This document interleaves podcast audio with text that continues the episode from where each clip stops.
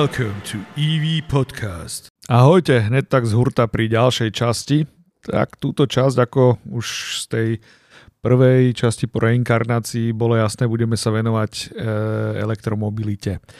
No táto časť bude taká, že budeme sa baviť o prachoch. Že začneme tak veľmi zľahka, potom sa postupne v ďalších častiach dostaneme k technickým veciam, ale poďme sa úplne na začiatku pobaviť o peniazoch. Lebo na začiatku všetkého stojí nákup vozidla, že áno. No tak e, nebudem hovoriť univerzálne, berte to tak, že všetko hovorím iba na mojom konkrétnom príklade. U každého človeka to môže byť samozrejme iné, každý sa prepravuje iným spôsobom, každý má iné tie dopravné návyky, každý človek má trošku iné požiadavky na auto a tak ďalej a tak ďalej. Takže naozaj zamyslíme sa iba nad môjim konkrétnym prípadom a e, tu vám ilustrujem, že pre mňa elektrické auto dáva aj ekonomický zmysel. Takže poďme na začiatok.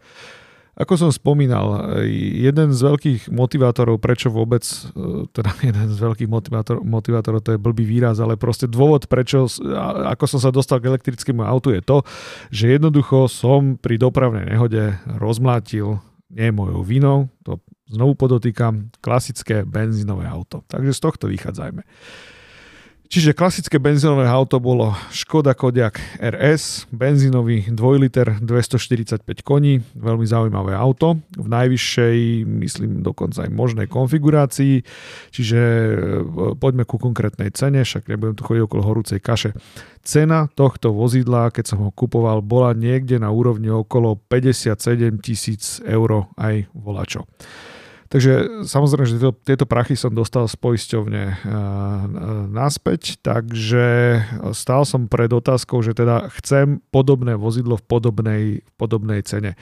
Ako som sa ja dopracoval k cene okolo 60 tisíc eur za auto. Um, to je tiež je za tým nejaká proste matematika, ako som k tomuto číslu dospel, že auto v tejto cenovej úrovni je auto, ktoré by mne aj vyhovovalo. Trošku o tom porozprávam a vysvetlím aj, že prečo škoda a dostaneme sa k tým všetkým ostatným ďalším číslam. Dnes tu budú padať veľmi zaujímavé čísla aj o spotrebe, takže koho, toto, koho zaujíma ekonomika, tak čakajte, dozviete sa možno veci, o ktorých ste nevedeli. Takže ja som nejako počítal a prišiel som na to, že na to, čo ja potrebujem, tam sa pre mňa cena auta hýbe v rozmedzi niekde okolo 50 až 60 tisíc eur. Toto som mal tak nejako zafixované, že, že do tohto by som sa chcel zmestiť. OK, tak začal som vyberať auta. Samozrejme, začal som hneď pri prémiových e, značkách, lebo za tieto prachy už kúpite niečo aj pri prémiovkách. Konečne sa, e, teda konkrétne sa bavíme o autách typu Mercedes, BMW a Audi. No a ako to povedať, no kúpite, ale ako predajcovia hovoria hole bose, Volanda kolesa kúpite za tieto prachy. Takže prémiovky som z toho prvotného výboru, výberu, ešte keď som kupoval nové benzínové auto, úplne vyradil. Tak si hovorím, OK, dobre, tak toto je nejaký entry level pri prémiových automobilkách, tak poďme sa pozrieť na neprémiové uh, značky. A teda e, také moje už rokmi overené pravidlo hovorí to, že keď kupujete u, v úvodzovkách uh, horšie ako Škodu, ja nepovažujem za horšiu značku, ale po, v tejto súvislosti to takto pomenujeme. Že keď kupujete auto z hornej časti ponuky u tej horšej automobilky v porovnaní, v porovnaní s prémiovkou, dostávate toho ďaleko viacej, pretože pri tej prémiovke ste taký chudobný zákazník v tejto cenovej hladine, 50-60 tisíc eur je, akože je, je nič pri prémiovke, to ste naozaj akože socka, ale keď to kupujete u Škodovky, tak tam už dostávate v celku naložené auto. Takže toto bola moja logika, prečo som išiel do tej, do, do tejto hornej hladiny e, v prípade Škodovky, čo sa niekomu môže zdať absolútne uletené dať za Škodovku 60 litrov. Ale verte, je za tým nejaká logika, ktorá dáva aj ekonomický zmysel táto logika. Ešte by som raz zdôraznil, že samozrejme, že som auto nekupoval ako fyzická osoba, to nedáva zmysel vôbec. Auto som si kupoval ako firma. Čiže normálne odpočet DPH a všetky tieto veci, takže ešte aj toto by som akože rád uviedol na pravú mieru. OK, takže bolo to niekde pri čísle 60 litrov, v januári som si kúpil Kodiaka a jazdil som si a to a potom prišla tá nehoda, no a začal som riešiť, že aké auto znovu. Takže znovu tá istá matematika. Pre istotu som sa znovu pozrel pri tých prémiových cenových automobilkách. Či náhodou motika nevystrelí a nejaké nové auto sa v tejto cene kúpiť nedá? No, dá sa, ale katastrofa sa dá kúpiť v tejto cene. Nič normálne fakt som nevidel v tomto. Uh, jak som povedal, holebose, volant kolesa. Takže hovorím si, OK, dobre, poďme sa pozrieť, ako to vyzerá s elektrikou. Ešte horšie to vyzeralo s elektrikou, takže moje také nejaké závery e, z elektrických aut, že áno, hranica pre rozumné elektrické auto bude to teraz znieť blbo, ale začína niekde na 50 tisícoch. Toto je hranica, e, kde sa to láme, kde oddelujete povedzme, že hm, elektrické autá len preto, aby boli, lebo dneska to je v mode, od tých, ktoré sa naozaj dajú používať možno, že sa mýlim, že to takto je, ale mne to teoreticky takto vyšlo, keď som si to porovnával. Takže mi bolo jasné, že, že som v, v tom leveli, ktorý som si kedysi zadefinoval na benzín, tak v tomto leveli sa môžem použi- e, pos- e, chcem, pohybovať aj s elektrickým autom. No, takže cena za Enyaq, ktorý momentálne mám, bola 62 tisíc eur. Dobre, je to 5 tisíc eur rozdiel oproti, oproti pôvodnému Kodiaku, čo je úplne akceptovateľné akceptovateľné tento rozdiel. Čiže áno, mýtus číslo 1. Elektrické autá sú drahšie v porovnaní s klasickými spalovákmi. Áno, ale záleží. Porovnávajte prosím vždy porovnateľné. Neporovnávajte nejak za 60 tisíc eur s Octaviou, ktorá bude stať polovicu, alebo proste s autom tejto kategórie. Porovnávajte vždy porovnateľné. Takže Enyaq porovnávam s Kodiakom napríklad. Uh, Enyaq porovnávam, eh, nemám veľmi, veľmi jasno tí Mercedesy, ak sa volajú, to je myslím e, e, e, EQA sa volá ten najmenší. E nejak porovnávajte s týmto. Takže vždycky, vždy porovnávajte, prosím vás, porovnateľné, lebo Áno, keď porovnáte auto, kde tá cenovka je polovičná, tak, tak samozrejme, že ten argument, že a tie elektrické auta sú tak masakrálne drahé, že to sa proste neoplatí. Ale keď ste na tom leveli, že kúpim auto za 60 litrov, tak hľadajte za 60 litrov spalovák, 60 litrov elektriku a porovnáte si to. Prídete k tomu, že tie auta sú naozaj porovnateľné a rozdiel 5000 eur tu už naozaj nehrá rolu. Takže bum, mýtus číslo 1 je drahší, ale nie tak drahý, aby to nebolo akceptovateľné pre mňa v mojom prípade. No. Takže takto som kúpil elektrické auto. Mimochodom, ten killer argument, ktorý u mňa naozaj ako posledný zavážil, prečo som sa rozhodol pre elektrické auto a nie spalovák, alebo teda takto, tie killer argumenty boli, že dva rozhodujúce paradoxne. A teraz si trošku budem protirečiť v tom druhom. Prvý argument bol ten, to som vôbec netušil, že elektrické auta, keď to kupujete ako firma, máte polovičný, ja nie som účtovník, teda ospravedlňujem sa za nepresnosť, ak sa zle vyjadrím, ale skrátka dobre, to elektrické auto odpisujete o polovicu kratšie v porovnaní so spalovákom. To znamená, že kým, kým, kým spalovák odpisujete 4 roky ako firma, elektriku máte na ňom zrýchlený odpis, je to dvojročný zrýchlený odpis. Argument číslo 1, tento bol úplne že killer argument číslo 1 u mňa, ktorý rozhodol. A teraz príde druhý taký zaujímavý argument. Keď som v januári kupoval Kodiaka, ja som si neuvedomil jednu vec. Možno, že keby, že keby som ju bol vedel, možno, nah, nerozhodol by som sa asi, asi inak, ale, ale no registračný poplatok. Keď kupujete nové auto, je tam niečo, čo sa volá, že registračný poplatok a tento registračný poplatok e, sa odvíja od výkonu motora. Bohužiaľ, Kodiak bol v jednej z tých najvyšších kategórií, keďže výkon Kodiaka bol 180 kW, čiže 245 koní. Tam bol registračný poplatok na dopravnom inšpektoráte, teraz, ak sa správne pamätám, bol 1990 eur alebo rovných 2000, niečo také. Skrátka brutál. Za to, že vám vydajú značky a zaregistrujú auto, zaplatíte viac ako 2000 eur. Úprimne povedané, toto som nevedel v tom čase. Pri elektrických autách je jednotný registračný poplatok. Je jedno, či kupujete, či kupujete Porsche Taycan so 600 koňmi alebo či kupujete Enyaq s 200 koňmi. Vždy máte rovnaký registračný poplatok a ten je vo výške, ak sa dobre pamätám, 33 eur myslím, že 33 eur. 33 alebo 66, to si nájdete na stránke ministerstva. Nechce sa mi to teraz hľadať. Skrátka je tu jednotný registračný poplatok bez ohľadu na výkon. Takže to, toto, je, toto je zaujímavé. Ale naozaj, že u mňa rozhodol prvý argument. Zrýchlený odpis. Čiže elektrické auto mám odpísané za pol roka. Inými slovami, uh, áno, ja, u mňa to bude pravdepodobne tak, lebo tak to robím aj so spalovákmi. E, dobehne odpis, auto predám. Možno si niekto bude ťukať na čo, prečo to pre Boha robí, prečo predá nové auto, no lebo. Lebo keď to auto odpíšem, v podstate pre mňa veľmi ekonomickú hodnotu už ďalej to auto nemá.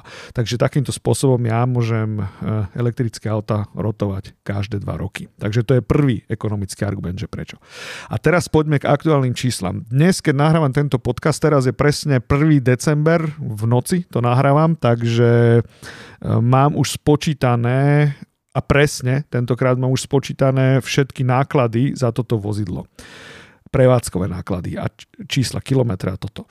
Uh, auto mám druhý mesiac, prvý mesiac som to rátal tak na hrubo a prvý mesiac, keď som to auto mal, tak vlastne nemal som ešte tak výhodný nabíjací program, ako mám teraz. Prečo? Pretože štátu trvalo, myslím, že 3 týždne, kým mi vydal uh, evidenčné číslo. A pokiaľ nemáte evidenčné číslo, tak u jedného z poskytovateľov si nemôžete zobrať ten najvýhodnejší program, lebo ten je viazaný na evidenčné číslo vozidla. Takže som čakal a preto som vlastne uh, nabíjal za drahšie prachy. Takže poďme poďme teraz k nabíjaniu, že ako to vlastne vyzerá. Pardon, dúfam, že si teraz nevytrhnem mikrofón, len musím zmeniť polohu sedenia. Čiže eh, poďme k tejto veci.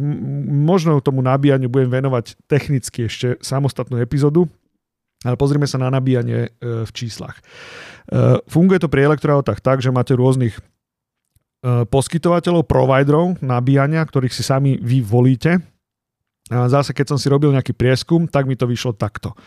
Najvýhodnejší poskytovateľ na Slovensku je ZSE Drive, čiže západoslovenská energetika, ktorá teda, ktorá teda mm, má špeciál, špeciálnu, neviem, či to divízia, či čo to je, ale je to ZSE Drive. To sú všetky tie, také tie stojany, ktorých je najviac na Slovensku, e, bielo-červené ZSE Drive.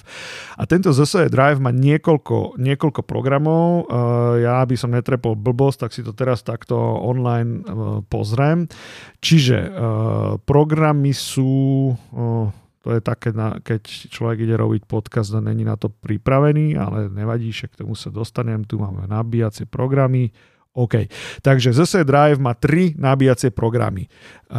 A tu sa dostanem k motoristickým novinárom za chvíľu znovu, keďže som im už stihol prvýkrát naložiť, tu im naložím druhýkrát. Uh, jeden program je bez mesačného poplatku, ktorý sa volá, že Eko. Tento program sú tam dosť nevýhodné sadzby za, za nabíjanie. Je to, uh, je to, je to uh, AC nabíjanie, teda striedavým prúdom je to 29 eur za uh, euro, 0,29 eur, čiže 29 centov za kWh. Rýchle DC nabíjanie, uh, čiže je to nabíjanie nad 50 kW, je 39 centov za kWh a ultrarýchle nabíjanie je 49 centov za kWh. Potom máme e, vyšší program, tam je mesačný paušál 11,90, sú tam o niečo nižšie ceny a potom je najvyšší paušál, ktorý sa volá, že flat. Ten stojí 69 eur mesačne v cene 400 kWh energie v týchto 69 eurách a potom vlastne máte uh, už len dve sadzby, máte 19 centov za kWh buď na tých najslabších AC nabíjačkách alebo na rýchlych DC-čkových takisto 19 centov a na ultrarýchlych máte 29 centov za, za kWh. Takže naozaj, že ten 69-eurový mesačný program je najvýhodnejší. A všimol som si, že niektorí z motoristických novinárov normálne tankujú s paušalom bez mesačného, teda bez mesačného paušalu, s tým, s tým nulovým a potom vám dávajú akože dobre tučno skreslené čísla, koľko ich stojí prevádzka elektrického auta. Každý normálny človek, ktorý má, ktorý má nájazd alebo spotrebu nad 400 kWh mesačne, samozrejme, že ide do programu FLET za 69 eur mesačne. Až vtedy sa dostávate na nejaké rozumné čísla. Takže toľko len na, na vysvetlenie. Takže ja mám program, ktorý sa volá FLET od ZSE Drive a je to za 69 eur mesačne v cene 400 kWh energie. Ďalej, každá automobilka, aspoň si myslím, teda minimálne vo Volkswagen Group to platí a platí to, pokiaľ sa nemýlim, aj v Mercedese, platí to aj v BMW a platí to samozrejme v Tesle, platí to v Audi, o ostatných nemám prehľad, ale dajme tomu, že tieto, o ktorých hovorím, automobilky, tak každá ponúka svojim zákazníkom nejakú formu, nejakú formu tej nabíjacej karty. V mojom prípade je to Škodovka. Škoda má v ponuke kartu, ktorá sa volá, že Power Pass sa volá táto karta. Je tam nejaká zvýhodnená sadzba, konkrétne na, na nejaký, na nejaké obdobie. Uvidíme, ako to bude potom, ale, ale na, na teraz fungujem v nejakej zvýhodnenej sadzbe. A tam je paušál 9,90 mesačne, ale nie je v cene žiadna predplatená energia. Teraz, aký to má zmysel mať dve tankovacie karty? A znovu sa vrátim k novinárom motoristickým. A to teraz trošku musím zahejtiť aj, aj um, Garage TV, lebo keď Garage TV išli na jednu takú dlhodobú cestu s Eniakom niekam do Francúzska, pomerne veľa kilometrov a potom počítali náklady na cestu, ktoré to boli a to boli akože dosť brutálne sumy. Našťastie boli objektívni a oni potom sami priznali v, tej, v, tej, v tom videu, že netankovali akože nejakým výhodnejším programom, preto to bolo také drahé. Áno, presne v tomto je. Takže preto dve karty. Vysvetlím. Keď tankujete v zahr- eh, keď nabíjate v zahraničí cez ZSE Drive, ktorý je na Slovensku bezkonkurenčne najvýhodnejší, je ZSE Drive, ale v zahraničí to až také výhodné nie je, pretože v zahraničí, eh, ak sa nemýlim, ak neaktualizovali svoje podmienky, ale v čase, keď som to pozeral, to tak bolo, tak ZSE Drive v zahraničí nemá žiadnu inú formu nabíjania ako časovú formu nabíjania, čo je mimochodom strašná kravina. To znamená, že pri ZSE Drive zaplatíte v zahraničí hoci kde 25 eur fixnú hodinovú sadzbu za nabíjanie. Je úplne jedno, či nabíjate 2 minúty alebo nabíjate 59 minút. Vždy vám to zaušie 25 eur. Čo je mimochodom tá najne, najnevýhodnejší spôsob nabíjania, aký existuje. Takže preto dve karty. Na, keď si zoberiem na druhú stranu PowerPass, ktorý mám od Škodovky, tak PowerPass má v rôznych krajinách rôzne sadzby. Mám skúsenosti zatiaľ iba s Českou republikou, kde som bol a v Českej republike, keď to prerátam, aby som teraz nestrelil nejakú blbosť, tak tam, mal som to niekde aj prepočítané, myslím, v Čechách vychádza priemerne, alebo teda kWh sa pohybuje teraz, že nestrelím blbosť, niekde okolo 10 českých korún, na eurá si to prerátajte, je to niekde okolo 20 centov aj volačo. Čiže je to len o niečo málo drahšie, ako je, ako je to na Slovensku na ZSE Drive, čo je perfektné, tak cez PowerPass môžete využívať aj najlepšie, najrychlejšie nabíjačky, aké existujú a to sú Ionity. A pri týchto Ionity, eh, keď nabíjate, tak vlastne aj na Slovensku sa z Ionity dostávate pomaly na výhodnejšiu cenu ako na ultrafastoch od ZSE Drive. Vysvetlím prečo, pretože ultrafasty od ZSE Drive aj pri najvyššom predplatenom programe programe stojí 29 centov za kWh a Ionity s Powerpassom od Škodovky stojí 31 centov za kWh. A neviem teda technicky, čím to je, ale naozaj tá Ionity aj Eniak nabíja rýchlejšie, čo je pre mňa mimochodom obrovská záhada, pretože Eniak má maximálny nabíjací výkon, môj Eniak 80 má maximálny nabíjací výkon 125 kW.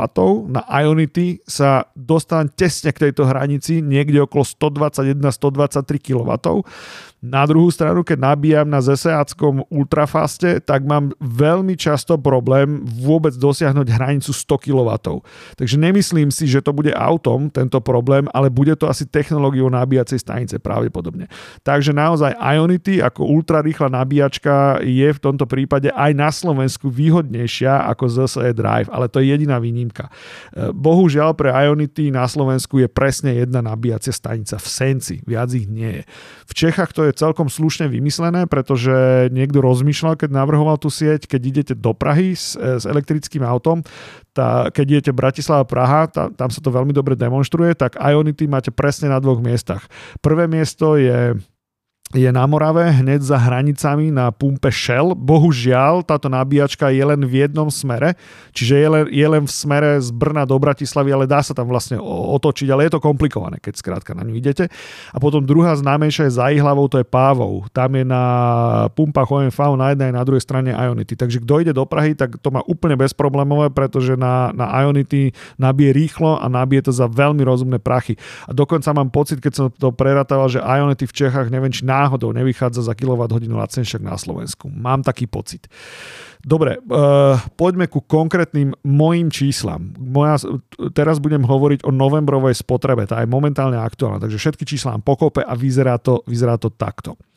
Uh, celkové náklad, alebo takto, celkový počet kilometrov, ktorý som za november prešiel, bol 4705. Za prvý mesiac som to mal približne, lebo lebo keď som bral auto z predajne, malo najazdené okolo 400 km, lebo oni ho tam používali ako predvádzačku, takže to som mal tak akože na približno, ale teraz to mám už presne zrátané za druhý mesiac. Druhý mesiac mám najazdených 4705 km za druhý mesiac. Celková spotreba elektrickej energie bola 1118 kWh, čiže 1,1 MWh som spotreboval a totálne náklady na nabíjanie som mal vo výške 288 eur. Dobre počujete, 4705 km, celkové náklady 288 eur. V 288 eurách sú započítané aj paušálne náklady, čiže to je 69 eur za ZSE Drive a 9,90 za PowerPass Pass a sú tam započítané samozrejme aj tankovania. Aby som to dal, aby som to znovu vždy hovorím, porovnávajte vždy iba porovnateľné. Takže, takže eh, OK, niekto mi možno môže povedať, že dobre, ale na 288 eur by sa dal, dalo dostať možno pri rovnakom nájazde s dízlovým autom. No nedalo. A hneď vám to ukážem prečo. Urobíme si prvé porovnanie s Kodiakom, ktorý, sa, eh, ktorý odišiel do automobilového neba. Takže môj starý, nový, dobrý Kodiak mal priemernú spotrebu a teraz to bude veľmi optimistická priemerná spotreba, pretože keby som s ním jazdil rovnako ako jazdím s Eniakom, čiže dosť dynamicky, keby som toto robil s Kodiakom, tak som spotrebe niekde na úrovni 10 litrov.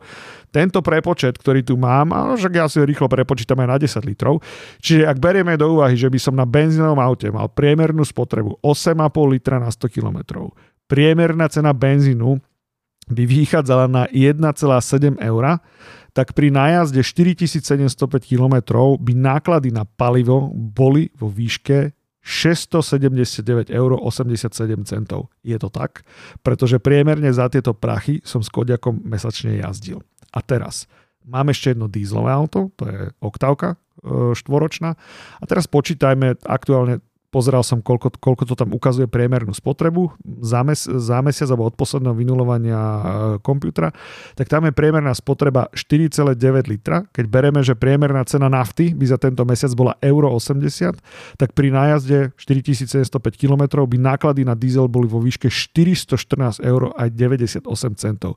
Takže prosím vás, e, pri, pri benzíne sú náklady za e, prevádzku elektriky tretinové, za mesiac a pri dízli s veľmi dobrou spotrebou sú tie náklady uh, zhruba, teraz to narýchlo neviem prerátať, sú asi o 40% nižšie približne. Takže z pohľadu, z pohľadu matematiky akože elektrické auto úplne že valcuje. Ja som to na ten kodiak zo srandy prepočítal a dopočítal som sa k tomu, že keby som jazdil na, na Kodiaku proste najbližšie 4 roky s tou spotrebou priemernou 8,5 litra a porovnal by som to s týmto elektrickým autom, tak za, tých, za tie 4 roky, prosím vás, prejazdím jednu takú malú elektrickú dáciu. Čiže ten rozdiel by tam bol, eh, ak sa nemýlim, ak, ak som to dobre zrátal, rozdiel spotrebe by bol za 4 roky na úrovni asi 14 tisíc eur.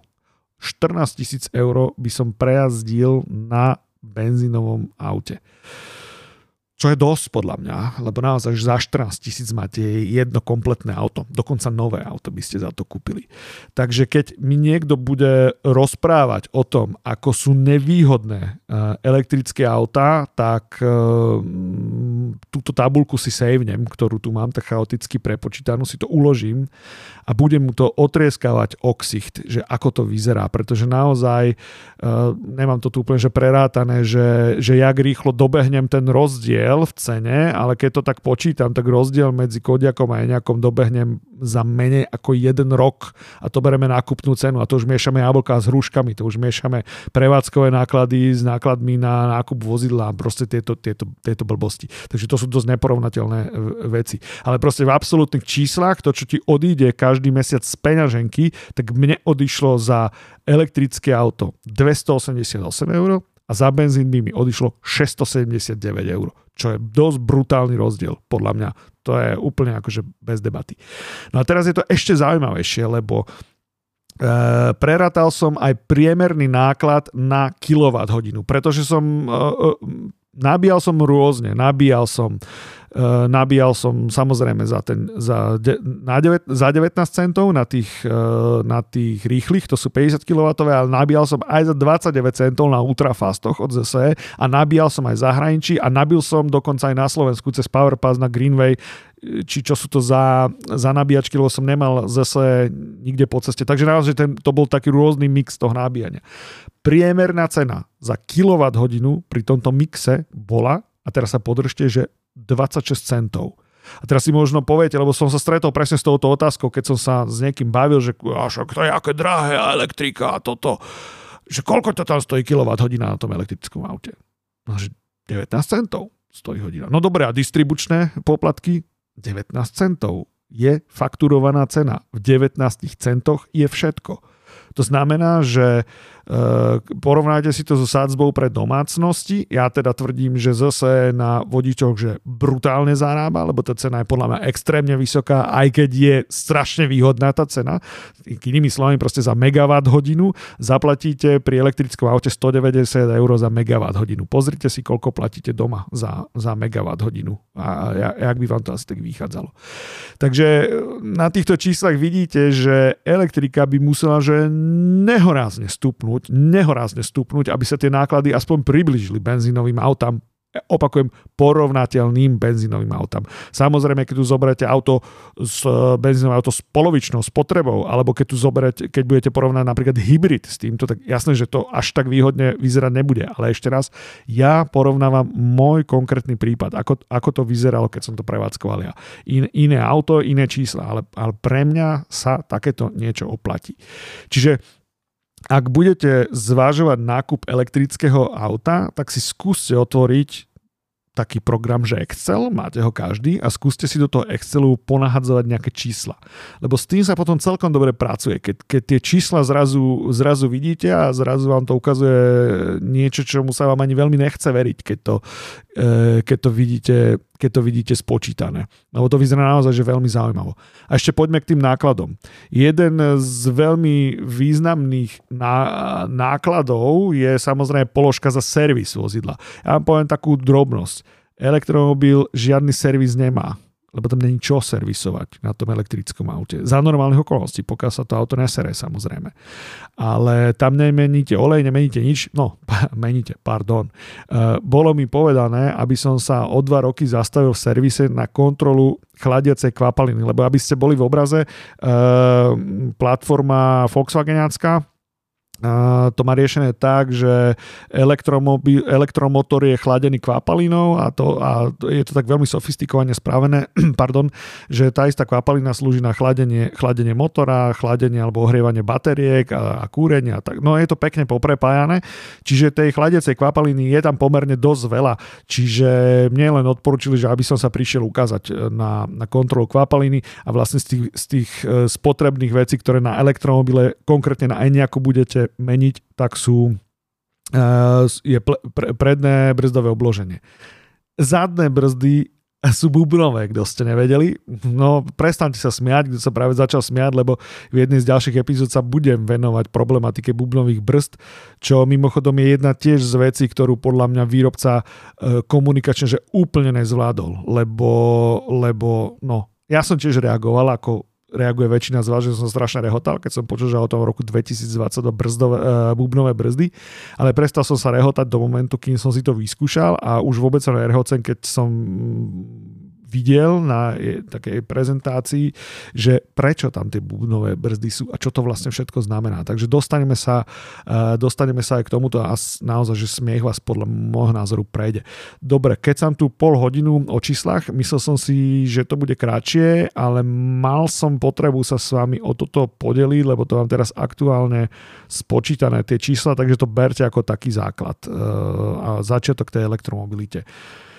Čiže po, potrhnuté a spočítané, keď sa chcete vyjadrovať k cenám elektromobilov, jak sú strašne drahé a predražené, porovnávajte prosím porovnateľné, neporovnávajte auto za 60 litrov s autom za 20 litrov, to nikdy nerobte, lebo, lebo len uh, usvedčíte samého seba, že že o tej problematiky neviete, že vôbec nič, keď takéto niečo urobíte.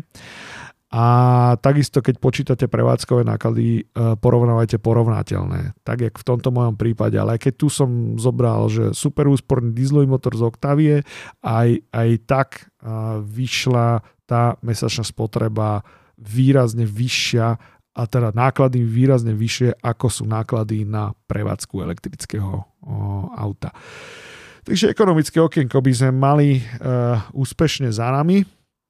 Um, celkom by som bol rád, si možno, že o tomto aj pokecal, ale neviem, ak si o tomto pokecať. Keď tak skúste ma nájsť, mm, ja sa vyhýbam sociálnym sieťam, to ste asi pochopili s výnimkou dvoch, Instač a Twitter, takže na Instači, eh, ježiš, jak sa tam ja vlastne volám na tom Instači, tam som nejaký cyberanarchista alebo niečo také, ja, ja vám to hneď poviem. Ja som v minulej epizóde som hovoril, že mi máte subscribe, ne, ne, mm, neovládam terminológiu, on to je follow v prípade Instagramu. Takže tam som, že cyberanarchista, tak ma nájdete. A, a na Twitteri som podľa mňa takisto. A ja možno, že to dám aj niekde do linky k tejto epizóde. A v tomto som ja úplne vemeno, to nič, toho si nič nerobte. Ale snáď sa niekde k tomu dopatrate. Čiže e, kto by chcel o tom podiskutovať, celkom by to bolo fajn, možno napísať k tomu nejaký váš postreh a celkom by ma to zaujímalo. No. OK, takže k finančnej stránke veci asi toľko a to je zatiaľ všetko. Thank you